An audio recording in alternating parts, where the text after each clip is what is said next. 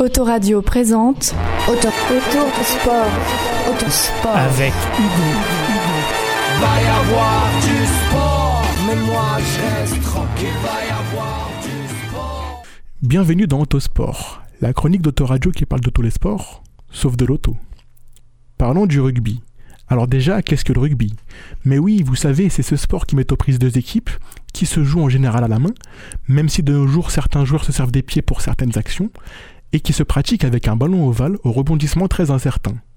Pour grossir un peu le trait, on pourrait dire que le but de cette discipline est de progresser vers l'avant, mais en faisant des passes à la main en arrière. C'est donc pour cela que certains joueurs se servent des pieds pour pouvoir aller de l'avant sans risquer de commettre une faute de main. Rappel historique. Il trouve sans doute ses origines en France au Moyen Âge où l'on jouait à la soule. Puis, il a été repris en Angleterre, dans la ville de rugby, et s'est réellement développé à la fin du 19e siècle avec la création de la Fédération internationale de rugby, aujourd'hui la World Rugby. Il existe plusieurs façons de le pratiquer, le rugby à 15 étant le plus connu. En France, on a pu avoir coutume de dire que le rugby était un sport du sud-ouest. N'en déplaise à certains, ce n'est pas exactement le cas. Bon, c'est vrai que la majorité des équipes sont localisées dans le sud-ouest, mais je vous le dis, l'île de France n'est pas en reste. Imaginez-vous bien que, lors du premier championnat de France de rugby, en 1892, sur les 14 équipes participantes, 12 venaient de la région parisienne. En top 14, la première division professionnelle de rugby en France évolue deux clubs historiques et non des moindres, le Stade français et le Racing 92. Ils étaient déjà présents en 1892. Ceux-là comptent parmi les meilleurs de la discipline. Ils se mêlent régulièrement à la course au titre de champion de France et disputent assez fréquemment la Coupe d'Europe de rugby. Et parfois, ils parviennent même à attirer les meilleurs joueurs mondiaux. C'est vous dire. Je pense notamment au Racing 92 qui a pu compter dans ses rangs l'un des rugbymen français les plus connus et les plus médiatiques, un certain Sébastien Chabal.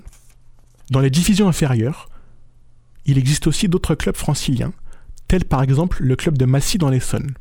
Ce club a beaucoup évolué en Pro D2, la deuxième division professionnelle de rugby en France. Massy a formé ou vu passer bon nombre de joueurs qui aujourd'hui connaissent une grande carrière rugbystique. Je pense notamment à Mathieu Bastaro de Toulon ou encore Yacouba Camara de Toulouse. Évoquons aussi le club de Bagneux dans le 92 qui a notamment formé le joueur de Toulouse et de l'équipe de France Sébastien Bézy ainsi que son frère Nicolas de Brive.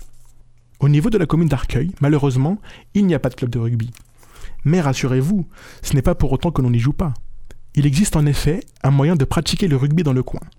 Depuis 2004, une équipe, le Racing Club du Val-de-Bièvre, regroupe sept communes de l'agglomération du Val-de-Bièvre qui sont Arcueil, Cachan, Fresnes, Gentilly, l'Aille-les-Roses de Kremlin-Bicêtre et Villejuif.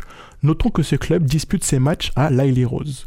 Donc la pratique du rugby en Ile-de-France, même si elle n'est pas considérée comme étant une certaine religion, à l'instar de ce qu'elle peut être dans le sud-est de la France, occupe malgré tout une place importante dans le paysage sportif francilien. Eh oui, on pratique aussi le valide dans cette partie-là de la France. Il fallait le souligner, je pense. Retrouvez-moi bientôt pour de nouvelles aventures dans Autosport. C'était Auto, autour du sport. Autosport. Avec Hugo. Va y avoir du sport, mais moi je. Autoradio, la radio qu'il te faut.